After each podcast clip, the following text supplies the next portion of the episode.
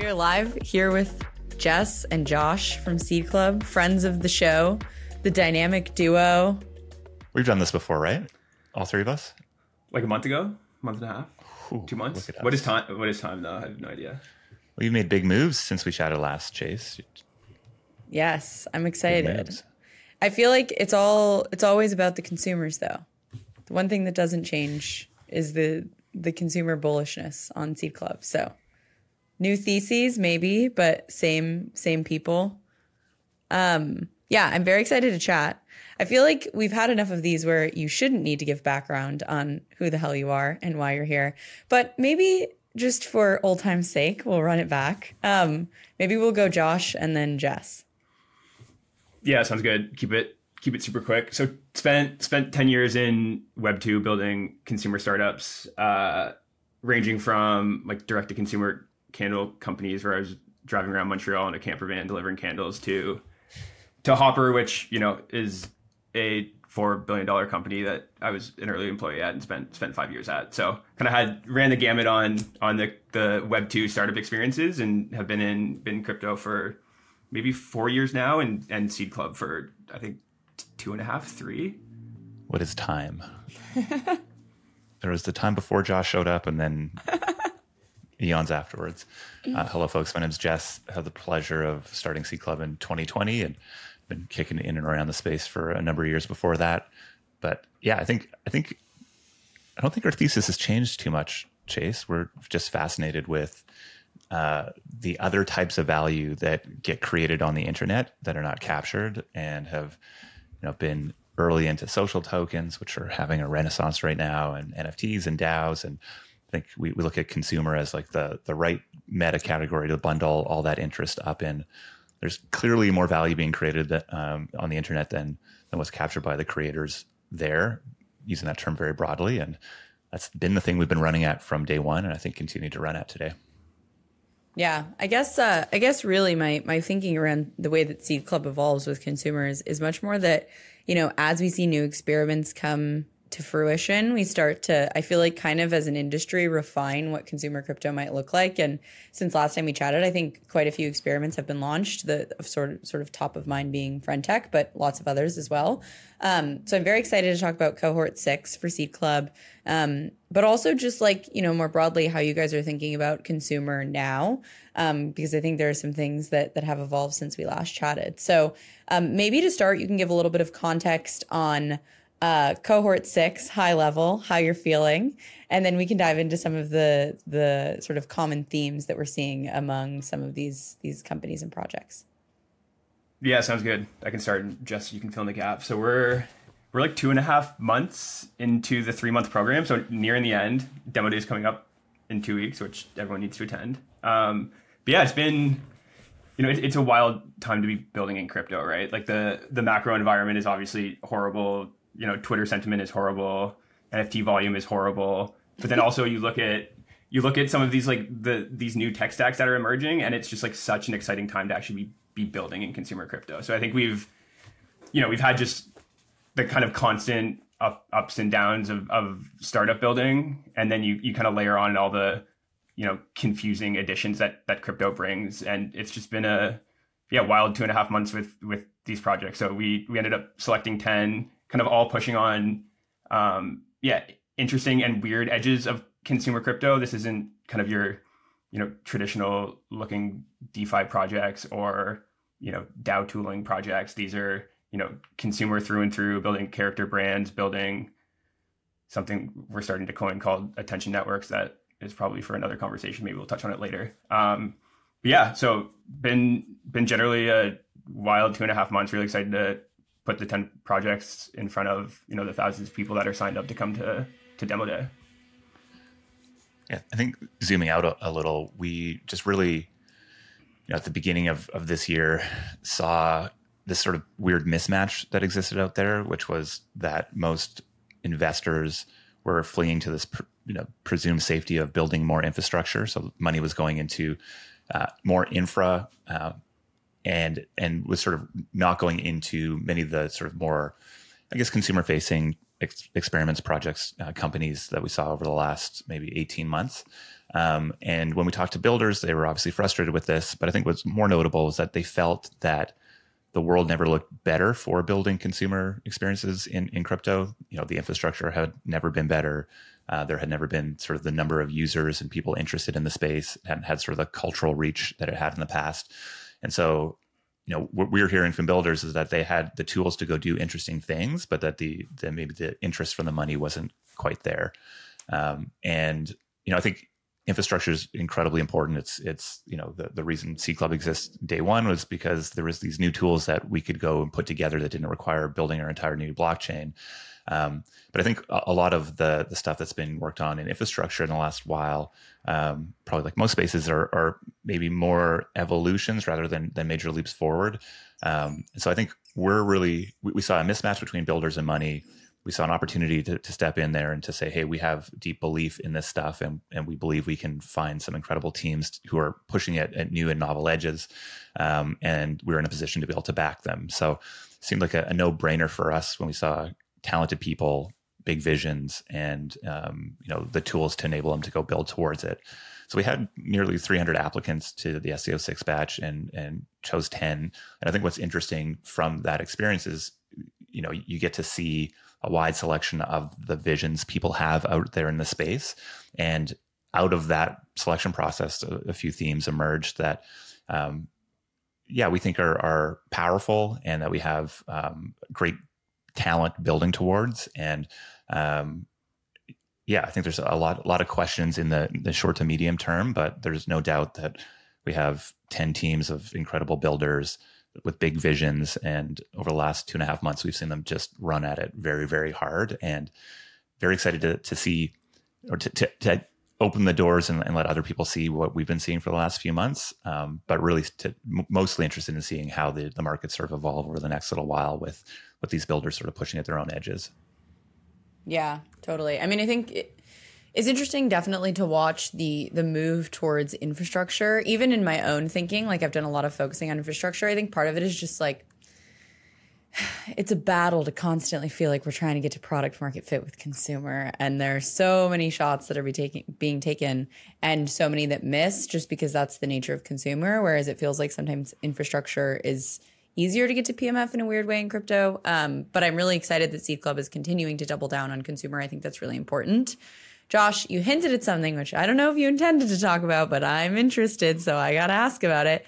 What are attention networks? What, as, what is as, this little as soon as I said, As soon as I said it, as soon as I said it, I was like, "Oh shit, this is not a, a, a, fully formed thesis yet." But I think the Jess, go ahead.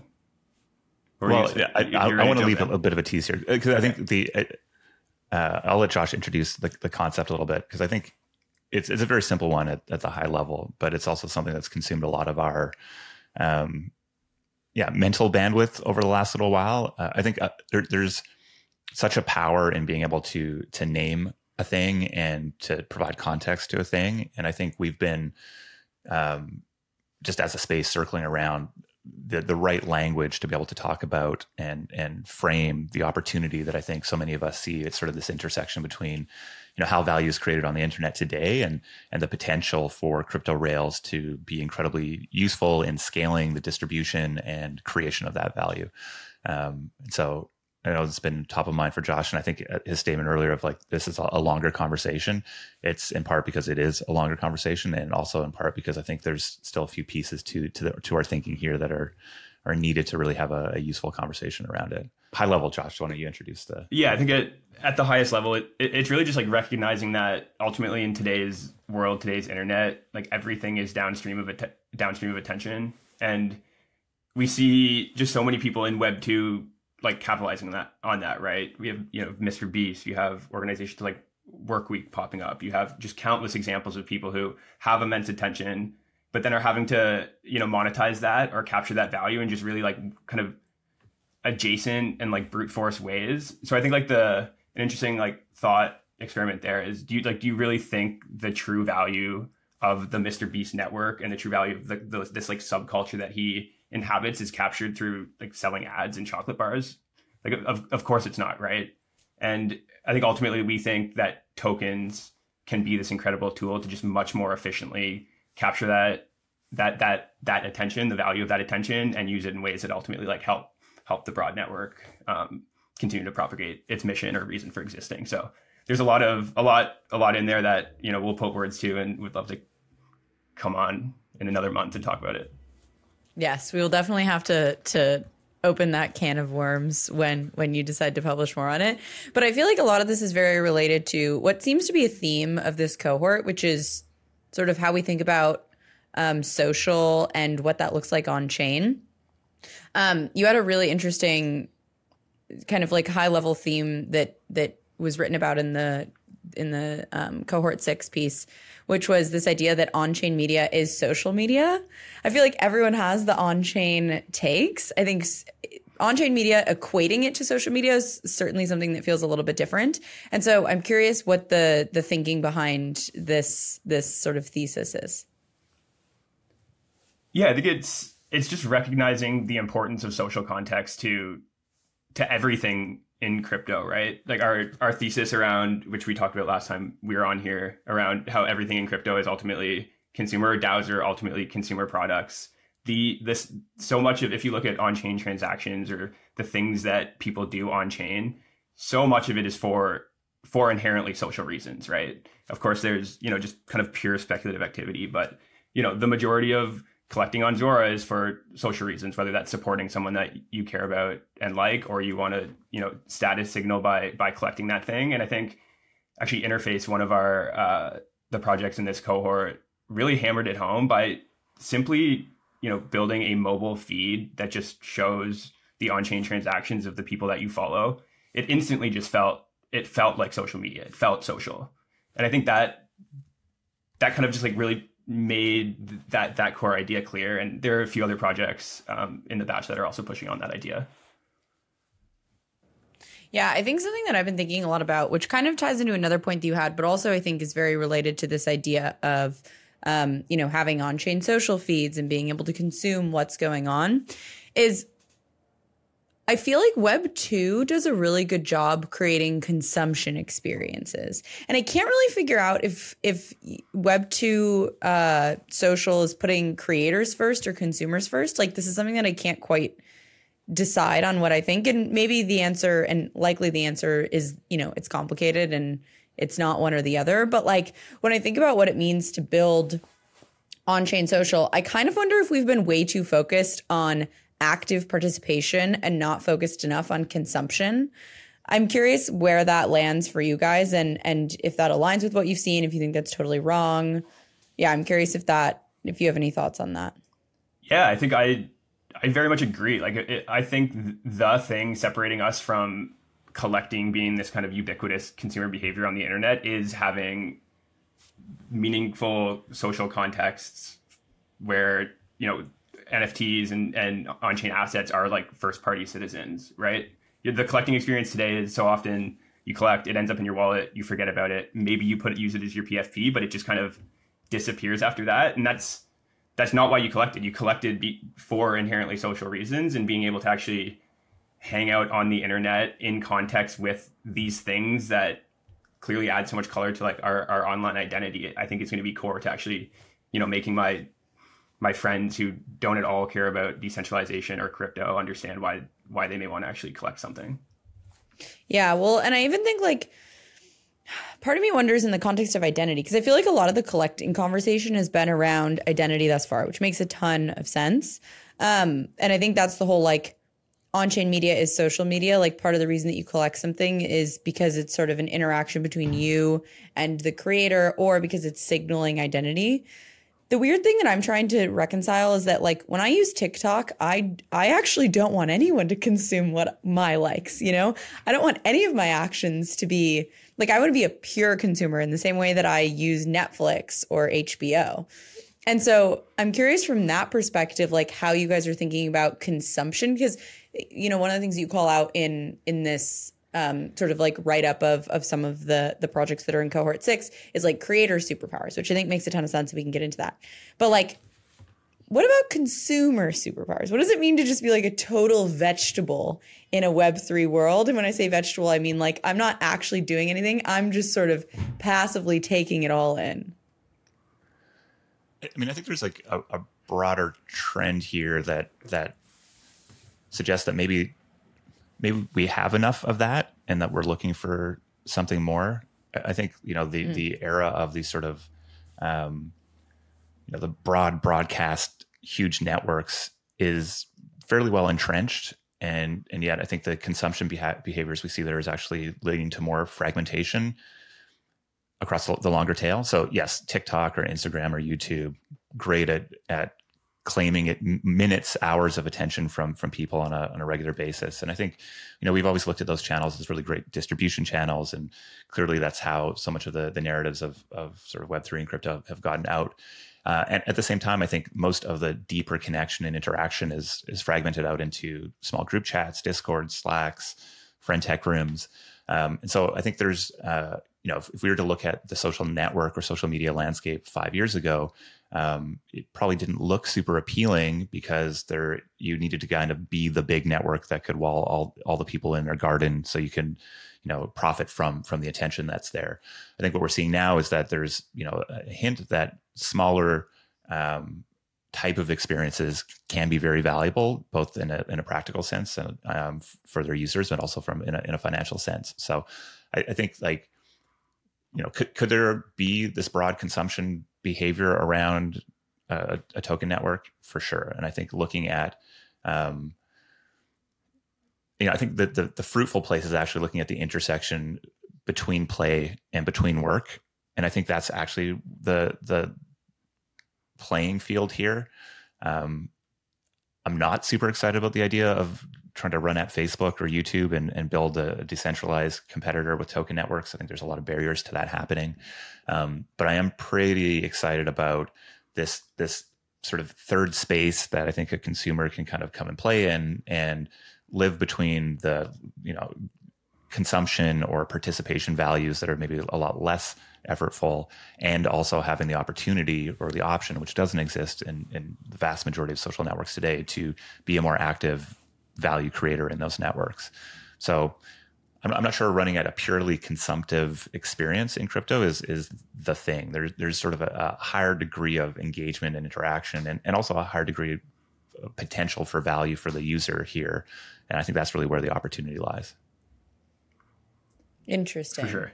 I do think a lot of it's just how how nascent these platforms are too, right? Like inherently, when we're in this very experimental stage, the the con- consumptive experiences are just way less interesting than the consumptive experiences you can go have on TikTok or or Twitter. So like if you're if you're on any Web three product, you're probably not there to just like mindlessly scroll. There are way better places to do that. Well, but I think like at yeah, go ahead. Well, I think look at look at some of like the look at Sorare or Top Shot. I'd say those are the closest to consumptive type experiences. Um, but there's still clearly like a, a, bunch of engagement that's happening there. There's a game being played. Um, you know, I, I, think there's games being played in, yeah. in, social media as well, right? It's just that those games are attention and reach, and you know, there's um, yeah, a, a, big enough reason to go participate there because that that value exists. But I think we have many more games to design in, in consumer social, and I think crypto. I mean, to, to me, that's the most exciting thing, right? There, there are these new potential mechanisms for value creation that exist in the Web three space. We'll see which ones are, are enduring and, and create lasting value, but the very least, we're running at new, interesting opportunities rather than the sort of the the very thin games that exist today. Yeah, I think it, at steady state, Friend.tech is probably a very consumptive experience. They're like 99%. Most people won't have rooms on Friend.tech if Friend.tech works. It's going to be the top creators. People are probably going to be in there just seeing the interesting conversations that are ha- happening in these like this like closed room. And I think it's a big part of our longer term DAO thesis too is that the majority of DAO participants ultimately are there to consume or like participate in in very light ways that certainly don't feel like work. They feel like you're using a product and having a fun experience. And um, yeah, so I think I think a lot of it is just the the state of the tech and the the product experiences. Yeah, I mean, so you mentioned Friend.tech. Of course, that's sort of the topic du jour for uh, for everyone thinking about Web three social. Very nice friend. um, I think the something that comes to mind for me around Friend.tech that I have sort of uh, thought since it came out is basically like it is one of the few net new social experiences. Like, frankly, I'm not super excited about um, kind of what you guys were alluding to, which is like Web3 versions of existing Web2 social platforms. Like, I think for the most part, um, you know, there are really amazing teams working on these things, and I hope eventually they're they get outside of the box of like basically doing a very similar mechanism to what we have in Web two. Um, but I think what's interesting about Friend.tech is just that it feels net new.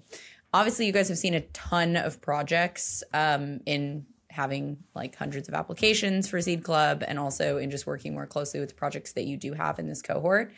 I'm curious what other interesting sort of uh, Web3 social, or well, I'll call it on chain because apparently we're not using Web3 as a term anymore, on chain social uh, mechanisms you're seeing like bubble up or are feeling excited about? Like, what else is out there outside of Friend.tech, basically? Yeah, it's a, it's a great question. I think is have, anything out there outside of Friend.tech is perhaps another way to ask that question. There's a ton, there's a ton that's out there. I think Friend.tech is definitely going to in they've, they've they've discovered or stumbled onto this new stack that I think is going to unlock an explosion in experimentation. So I think we're going to see increasingly going forward a, a lot. We're going to have a lot more to point to. Um, but we do we have a lot in our in this current cohort that I think are really interesting and novel consumer experiences that feel nothing. Probably you could call them social, like social cons- consumer social, but look nothing like Web two platforms. So we have a project called Sofamon, which is a hard to describe, but basically a browser extension that is a wallet interface that sits in your browser. It's this cute little bunny and reacts to all of your on-chain interactions. If a friend sends you tokens, if something happens in your wallet, it reacts. Your friend can jump onto your screen and you know slap you if you did something dumb on chain. Um, so they're they're building this kind of completely new social layer you know to on-chain experiences. We have a few projects that are also um, kind of pushing on you know Toby's thesis that he outlined in Life After Lifestyle, where you know really focus on building this this kind of lifestyle culture layer, and then launching like more ephemeral, whether those are ephemeral product experiences, ephemeral like IRL experiences, ephemeral art installations into that subculture to really like enrich that that social context and make it make it fun to be there. Um, so that's Patrick's thing that he hasn't announced yet. Um, Finney's a part of that. Uh, Slow Rodeo, they're building kind of this like brand network. So yeah, maybe those are four. Jess, I don't know if you have any to add.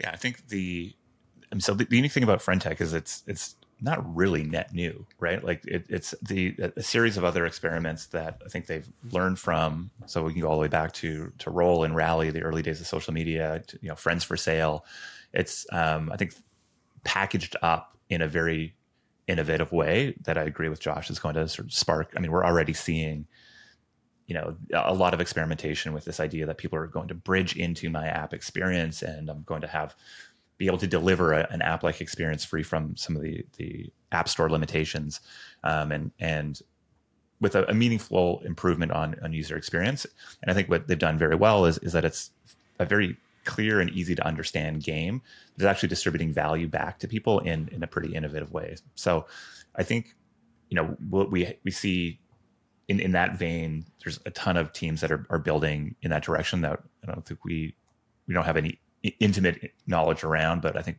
we're starting to see that sort of experimentation phase kick off.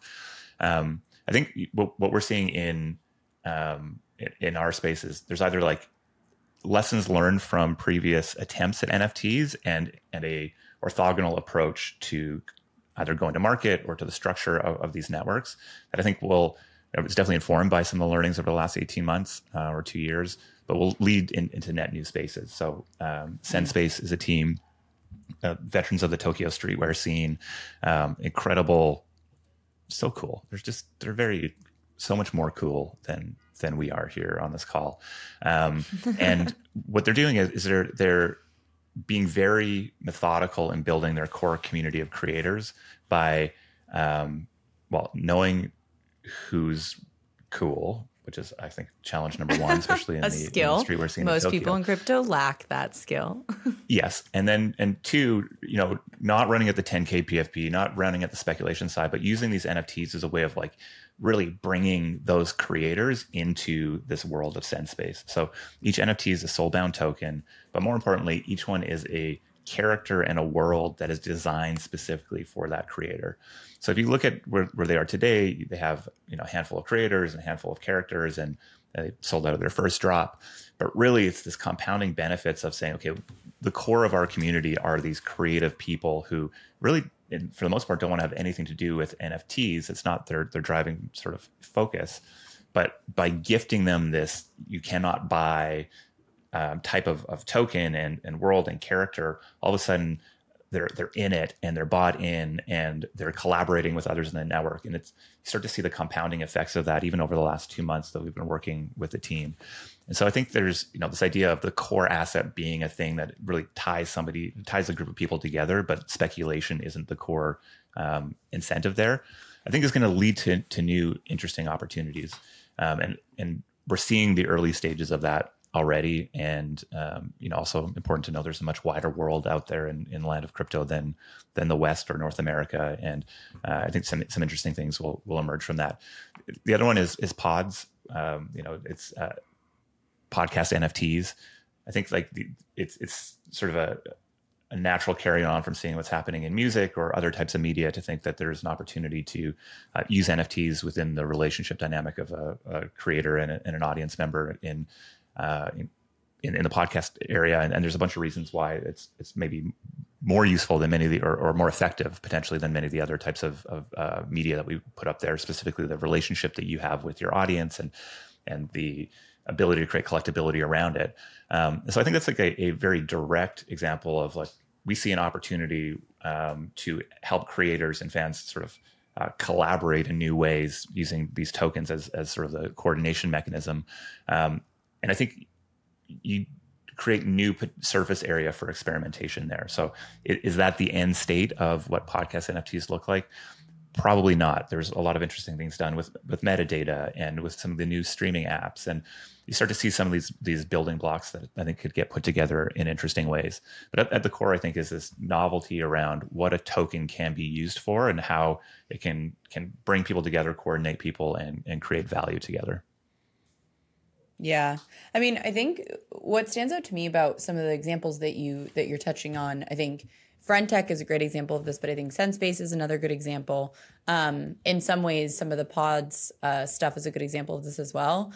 I've been thinking a lot about basically, I think that like consumer crypto kind of needs to be opinionated. Like, as much as building blocks are important and need to exist, my current thesis is kind of that we've over indexed on composability and interoperability between consumer applications, and that basically just like has created consumer experiences that don't provide like the exciting aha moment because we're just like, well, people will figure it out. Like we'll we'll put these individual pieces together. And if you're a trader in DeFi, for example, or you're trying to do some ARB thing, like all you really care about is that Uniswap works and then that you can string that together with something else. Like your entire job is basically to figure out what other people aren't seeing. Whereas in consumer crypto, that's certainly not the case at the application level. Like maybe the meta game that Friend.Tech is is playing is figure out what other people aren't seeing. But that's very different from being like, okay, I see that people have social tokens and I also see that those are trading on Uniswap. So I'm going to do this ARB, you know, like there's there's definitely something interesting there for me. And so I'm curious where you guys sort of stand at this moment on composability versus really I guess composability might not be the right word, but like basically very opinionated applications versus applications that give users a ton of choice and what that trade-off looks like. Yeah, I think we haven't like so far the the consumer experience in crypto is about yeah, uh, chaining a bunch of different things together to to get to an end. And you know, if you look at, at Friend.Tech versus the previous version of that, which is a Telegram chat with a, that was token gated, um, I think yeah, you see sort of see the differences there. I, I, think there's, I mean, we're very excited about this this new meta of um, you know designing a complete experience that gets a user to an aha moment and I think the, this idea of, of creating a, a, compelling experience that people want to bridge into and that they're acting within this sort of you know the, this specific network or application that is driving the, the full sense of achievement and and emotional resonance i think is is new and exciting. And um, i think you know even as josh mentioned in our last conversation around daos being a, a consumer product i think a big part of that thesis is that these DAOs will become more like applications that make it very clear and easy for somebody to get value from it and to provide value to it. And I think Friend.tech is just a, a great example of that. You know, so I, I, think there's there's room for both, right? That that some consumer experiences, the composability is is going to be key, and and I would argue actually we're seeing the next wave of innovation happening on Friend.tech because of that composability. I think Unibot came out with Friend.tech trading tools today. Um, you know, there's all these derivative projects that are, are, are and, and other tools to speculate on, et cetera. And that that is because of composability. But it, th- those opportunities wouldn't be there unless they built a an end to end experience that was incredibly compelling and, and, generated a user base. So I think my my current thinking is, and you know, and, and it's sort of informed a lot of what we've done at Seed Club is that you you want to build something that is has the gravita- gravitational pull of the center of the universe. You want people to come into your world. You want to remove as much friction from people joining and participating and creating value and, and understanding the game as possible. And that the composability um, is both a safeguard in, in, some sense, and that there's a sense of, of, possibility for exit, but also, and probably more importantly, that there's this surface area for other people to to build and evolve what's happening there. So I think still it, it's powerful that there isn't this inherent lock-in necessarily in, in, in, any of these tools. And i think that gives uh, early experimenters a lot of uh, confidence and freedom to to participate and, and understand the rules of the game. Um, and also there's a lot of optionality that exists because of the composable nature of these tools. Yeah i, I very much agree. We actually had dan romero on yes was it yesterday? Yesterday for our, our cohort conversation. And he, he like very much recognizes uh, he's building this decentralized you know social network. Obviously the long-term vision is that there are many many interfaces and products and there's this rich ecosystem of experiences built on top of it. But you know even he very much recognizes that for the next 10 years like the success of of farcaster the protocol is going to be dependent on them building an incredible experience with warpcast. And i was actually thinking about this same context uh, or this the same question in the context of the nfl earlier today where you know, for for a while the NFL was very anti like anti gambling. Recently, have completely opened their arms and welcomed it because like they've recognized that it it strengthens their core product so much to allow this this like rich social context and ultimately like it's it's interoperability, right? To to allow you know these countless kind of gambling fantasy products use your product to build you know cool experiences on on top and and you know further um create value for consumers that care about your core product. So I think I think both is the ultimate question, and if you can if you can get both, um, I think it has just like compounding effects on on the core experience. Yeah, well, it's also interesting because you know this comes back to a question that I have definitely asked Jess when he first came on the podcast. I don't remember if we touched on this, but it's always like this is a question that just feels like I never quite know where I stand, but is always relevant, which is like does Web3 necessitate, does any Web3 social experience basically need to have speculation? And is the financialization of everything inevitable? And to be honest, I used to be so hopeful that we could build Web3 experiences or on chain experiences that were not speculative, that did not include financialization. As I continue sort of building my own theses on the consumer experience on chain, I'm starting to think that perhaps it's just a, a necessary evil. And, you know, there, there are some contexts in which speculation is actually really helpful and all of these things. But like, I, I, this all comes to mind because I think something like the NFL is a great example of an organization that kind of resisted that for a long time and has finally accepted it. Um, and maybe there are regulatory things around that as well. Like, I don't know exactly what the context is, but I think in a similar way, I kind of wonder if we just stopped trying to avoid it and just started embracing it a la Friend.tech. Uh, we might actually get a lot further in our explorations of consumer apps because it's just like we're not we're not kidding ourselves anymore. We just recognize that that's going to be part of of what we're building on chain. I'm not sure how we I love a little speculation over here. Yeah, I'm not sure how I answered that question last time, but generally my answer there is like, yo, I am pro speculation. I think that the challenge is that just pure rampant speculation is is not good, or at least it's purely short term. And I think like the work to do is to figure out how we can yeah, push more of that speculation to being longer term. Um, I think so so much of the like speculation over so you know the ICO boom or even or the NFT boom was really short term speculation. I'm going to give the money that's going to go up in the sh- short term. The, the, you know the the likelihood that something meaningful can get built in, in six months that has enduring value is, is very low, though obviously not impossible.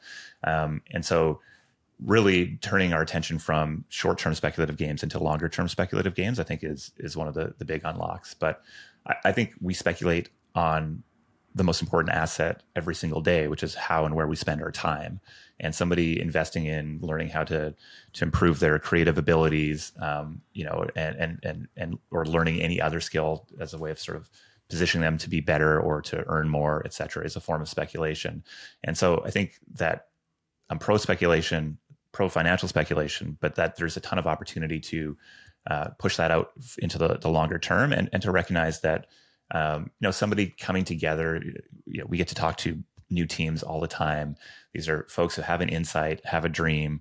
They are often underfunded or not funded at all and they're working their butts off to to make something that's a reality.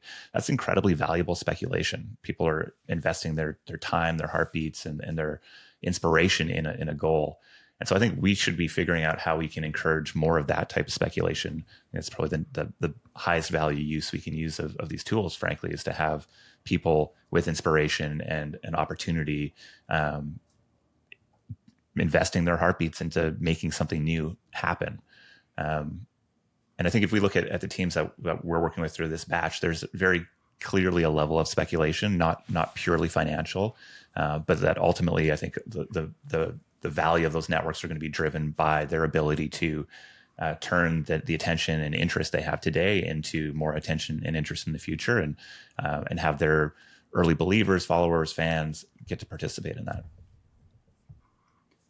Yeah, it, it's so hard to get people to care about your thing, right? There's there's so much out there vying for your attention, and the the ease of speculation and financialization that crypto allows for is like our fundamental advantage over web 2 products. So to just like not want to lean into that is like you might as well just go build a web 2 product and compete in that world because you you're really not tapping into like the core core benefit of of going to market with with a crypto product. And yeah i think to Jess's point and you know we're seeing this with Friend.tech not to just continue bringing it up but like they they're they're shipping like crazy you know like the they're building alongside all of this intense usage. I'm getting like real value from using the product outside of just speculating on keys. Like there there are rooms where people are talking about very interesting topics and i'm a part of conversations that i just haven't been a part of before with people i haven't been a part of before. So i think yeah of course needs to be backed up with kind of real you know le- less external sources of of value but uh, just what a what an amazing tool to get people to care about your thing yeah, totally. I mean, and I think like ultimately,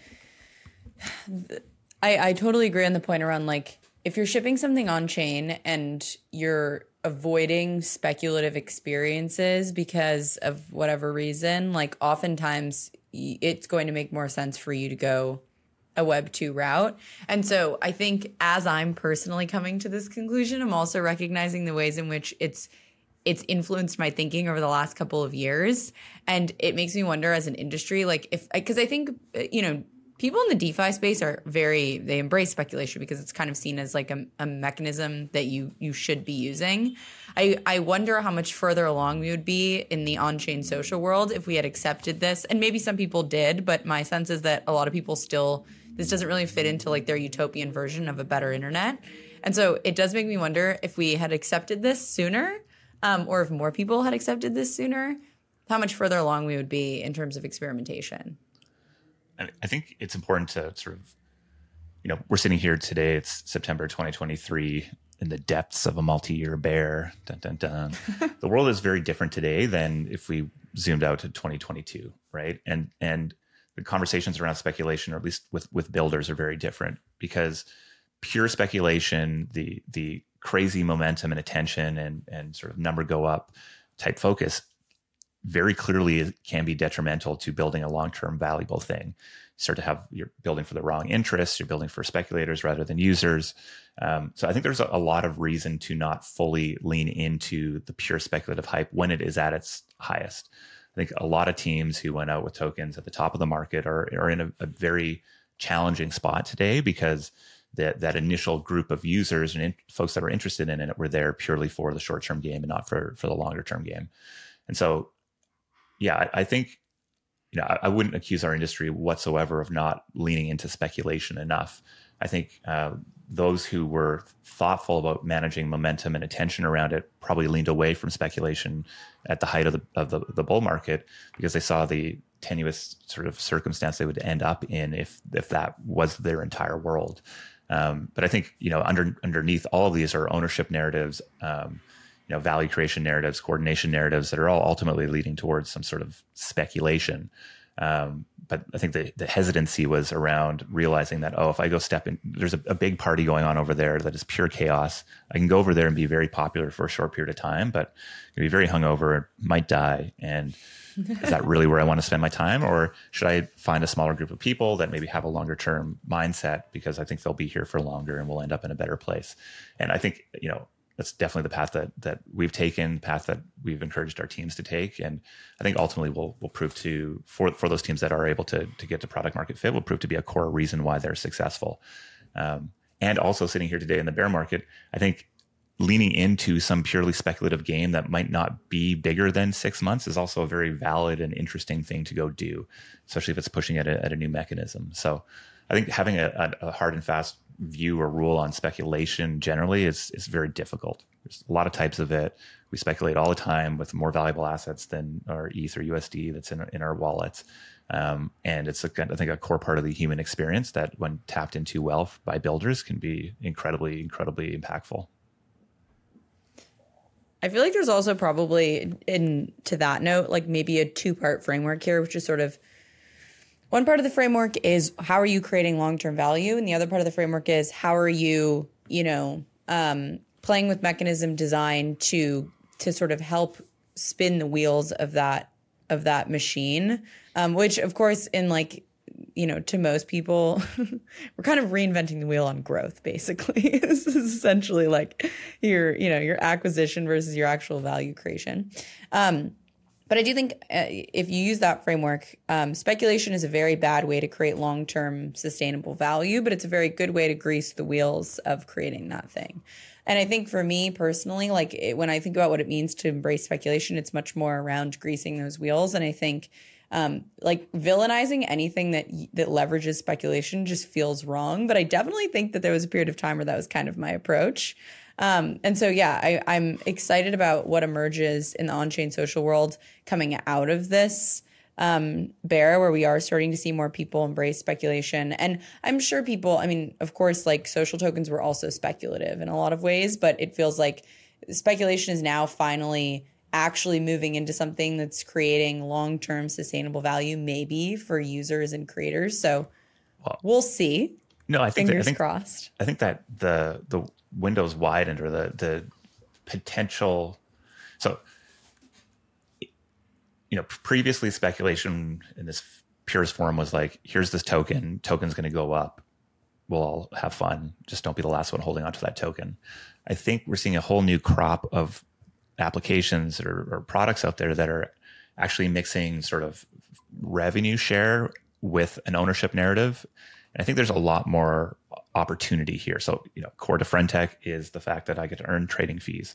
If I'm building and creating on Zora, I get um, network fees from Zora. You see, SuperRare. If I'm a curator, I get a share of revenue there. So there's these, you know, if you look at DeFi as maybe being a little bit earlier, we've seen this trend of pure speculations around TVL and, and token games into, oh, actually, there's a number of teams that are generating real revenue, you know, and there's this sort of experimentation around how to distribute that revenue. I think we're seeing that happen in social right now or in maybe the broader Web3 space where action there there's ways to get paid for doing the things that I'm doing, which is is you know maybe revenue or, or profit share, and then there is also this opportunity to participate in in the network, the governance, the broader ownership narratives that exist there, and I think that is a very interesting one. I think Josh, you shared a tweet from Jesse Walden the other day that was kind of talking in around this, and I think um, teams would be yeah do well to focus on thinking about how value moves through their system, how they can give their their members users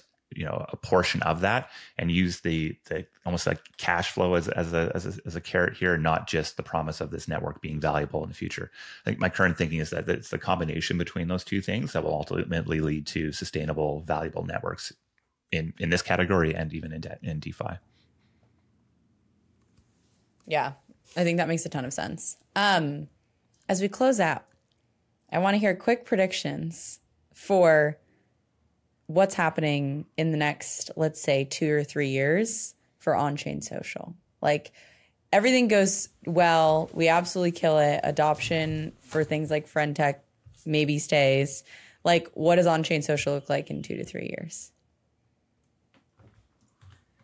This is where I stay silent. Yeah, what Josh can tell us what the answer tough. is. Yeah, what does it what does it broadly look like is a tough question. I think we're going to see we're just going to see hopefully hundred, hopefully thousands of of very you know unique and and different on chain social experiences that you know millions of people are plugged into in different ways. I think one one theme that I'm generally excited about is the like re-emergence of some of these old crypto narratives that now make a lot more sense with this current stack of in, this, this new stack that we have. So, you know, TCRs, I think prediction markets that aren't called prediction markets, but these kind of things that like everyone, you know, five years ago thought were going to be the killer use cases of crypto coming back and packaged up in just like much more consumer friendly ways with more consumer friendly narratives using this, the, these UX unlocks that we have, uh, we now have, I think are going to be is going to be something interesting to watch. For me, I think there's two things. One, I think, I think crypto will have its consumer moment um, in, in, the same way that the in, a similar way that sort of I guess social media had had its moments. That when you know the, the internet bandwidth, um, better phones, etc., created this new type of way of creating with folks, and it led to the TikToks, the Facebooks, the Instagrams. Um, I think we'll see something like that in crypto. I'd, I'd frame it up as like a new game to go play. If we look at social media as a game to go play around attention, I think there's new games to play around value creation and sort of the distribution of, of this network value. So I think things like Friend.tech, but maybe bigger or easier to be a part of or um, you know running at different different segments. I, I think we'll, i mean i know we will see a, a, number of experiments in that direction and i think there's a lot of juice there to to explore with. I think you know if we just zoom out though and, and look at the overall shift in the media landscape over you know you know definitely over 30 years but even over the last 10 years we've really moved away from you know brands and, and companies being like the core drivers of culture and and earners of attention into individuals or or maybe more niche brands um, made up of individuals. And so I think that is a trend that is going to continue. It's just like the, the these tools today in social media fragment attention very effectively around um, you know people that we trust or that we admire or that just do weird things and capture attention. So I, I think crypto tools, you know, the new mechanisms that actually make it easy and safe for people who have large amounts of attention to start to meaningfully engage in this space, I think is a huge opportunity.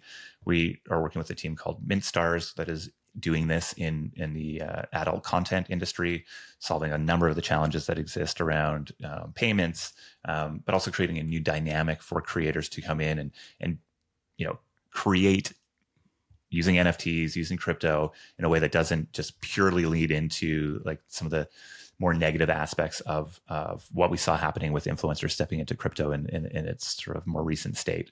Um, so I think like these these networks, these crypto networks, paired with people who have captured and grown and continue to, to nurture attention, are going to be really huge opportunities.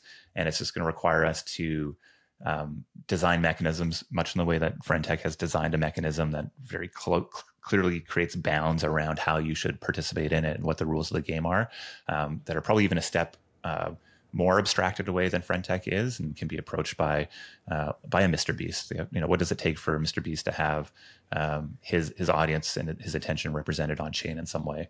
Um, probably won't start off with him, but I think this next crop of, of creators utilizing these tools, there's a, a ton of room to run there. He's talking about attention networks. I didn't say that whatsoever. I don't even know what that is. Do you? The alpha leak is here. Yes, we need constraints. Basically, the, the we need constraints to and opinionated applications. Frankly, I think ultimately for people to be able to engage in these things. I think we have them, and we're going to see much more of them. Yes. Um, well, this was so wonderful. Where can people check out cohort six of Seed Club and follow the two of you and maybe even, you know, eventually see the Attention Network well, thesis come to fruition? So we this this is our opportunity to shill, which I'm very excited. So pro shill, pro speculation, pro shill, and in, in the bear market of 2023. Let's go. Um, you know, so we have a demo day coming up uh, on the 28th of September. Um, we are calling it the event because demo day felt so not right. If you've been to a Seed Club demo day in the past, you know that it doesn't look at all like a traditional accelerator demo day. Um, and also, I think because of where we're at and the types of teams we're working with and the type of network we are, the goal isn't purely just to get investors into the room and, and get them to invest in teams. So there's definitely opportunities for that. Um, so we're really excited to, to create this platform, an event, an experience that's going to um, both be valuable for our teams to launch into, but also hopefully create some inspiration for folks that are maybe the next wave of builders in this space. So the event is on September 28th. It will be unhinged. It won't feel like most demo days out there. Um, if you've been to a past Seed Club demo day, it'll be more like that, but kind of cooler. We have over 1,100 people RSVP'd right now, which is by far our biggest uh, event yet in for around our demo days, and and uh, we still have a week or so of, of promo to go just very excited to get people. If, if you're at all interested in this space, this is an opportunity to come together, see what's new, what's next, throw some gifts in the chat, and uh, get inspired. I think by what these really amazing human beings have been investing a lot of their their heartbeats into over the last three months or longer. So that's what you should come do. Come to the event. We have had an issue with bots on the event list, and so we deployed some very very cutting edge technology that we're calling referral tech it is so clearly not a ripoff of Friend.Tech whatsoever. It's not like we just copied their screens over or, or sort of referral system whatsoever. This is net new.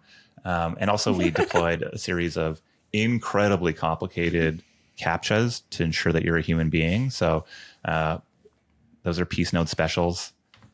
You will probably want to go sign up for the list RSVP for the event just so you can skip through some of these captchas because they are quite Very lovely, good. quite lovely. I and, saw some screenshots of captchas on crypto Twitter, and I was loving what was going on. The Peace Note special is simply never bad. That's kind of the that's what I've learned. Doesn't miss.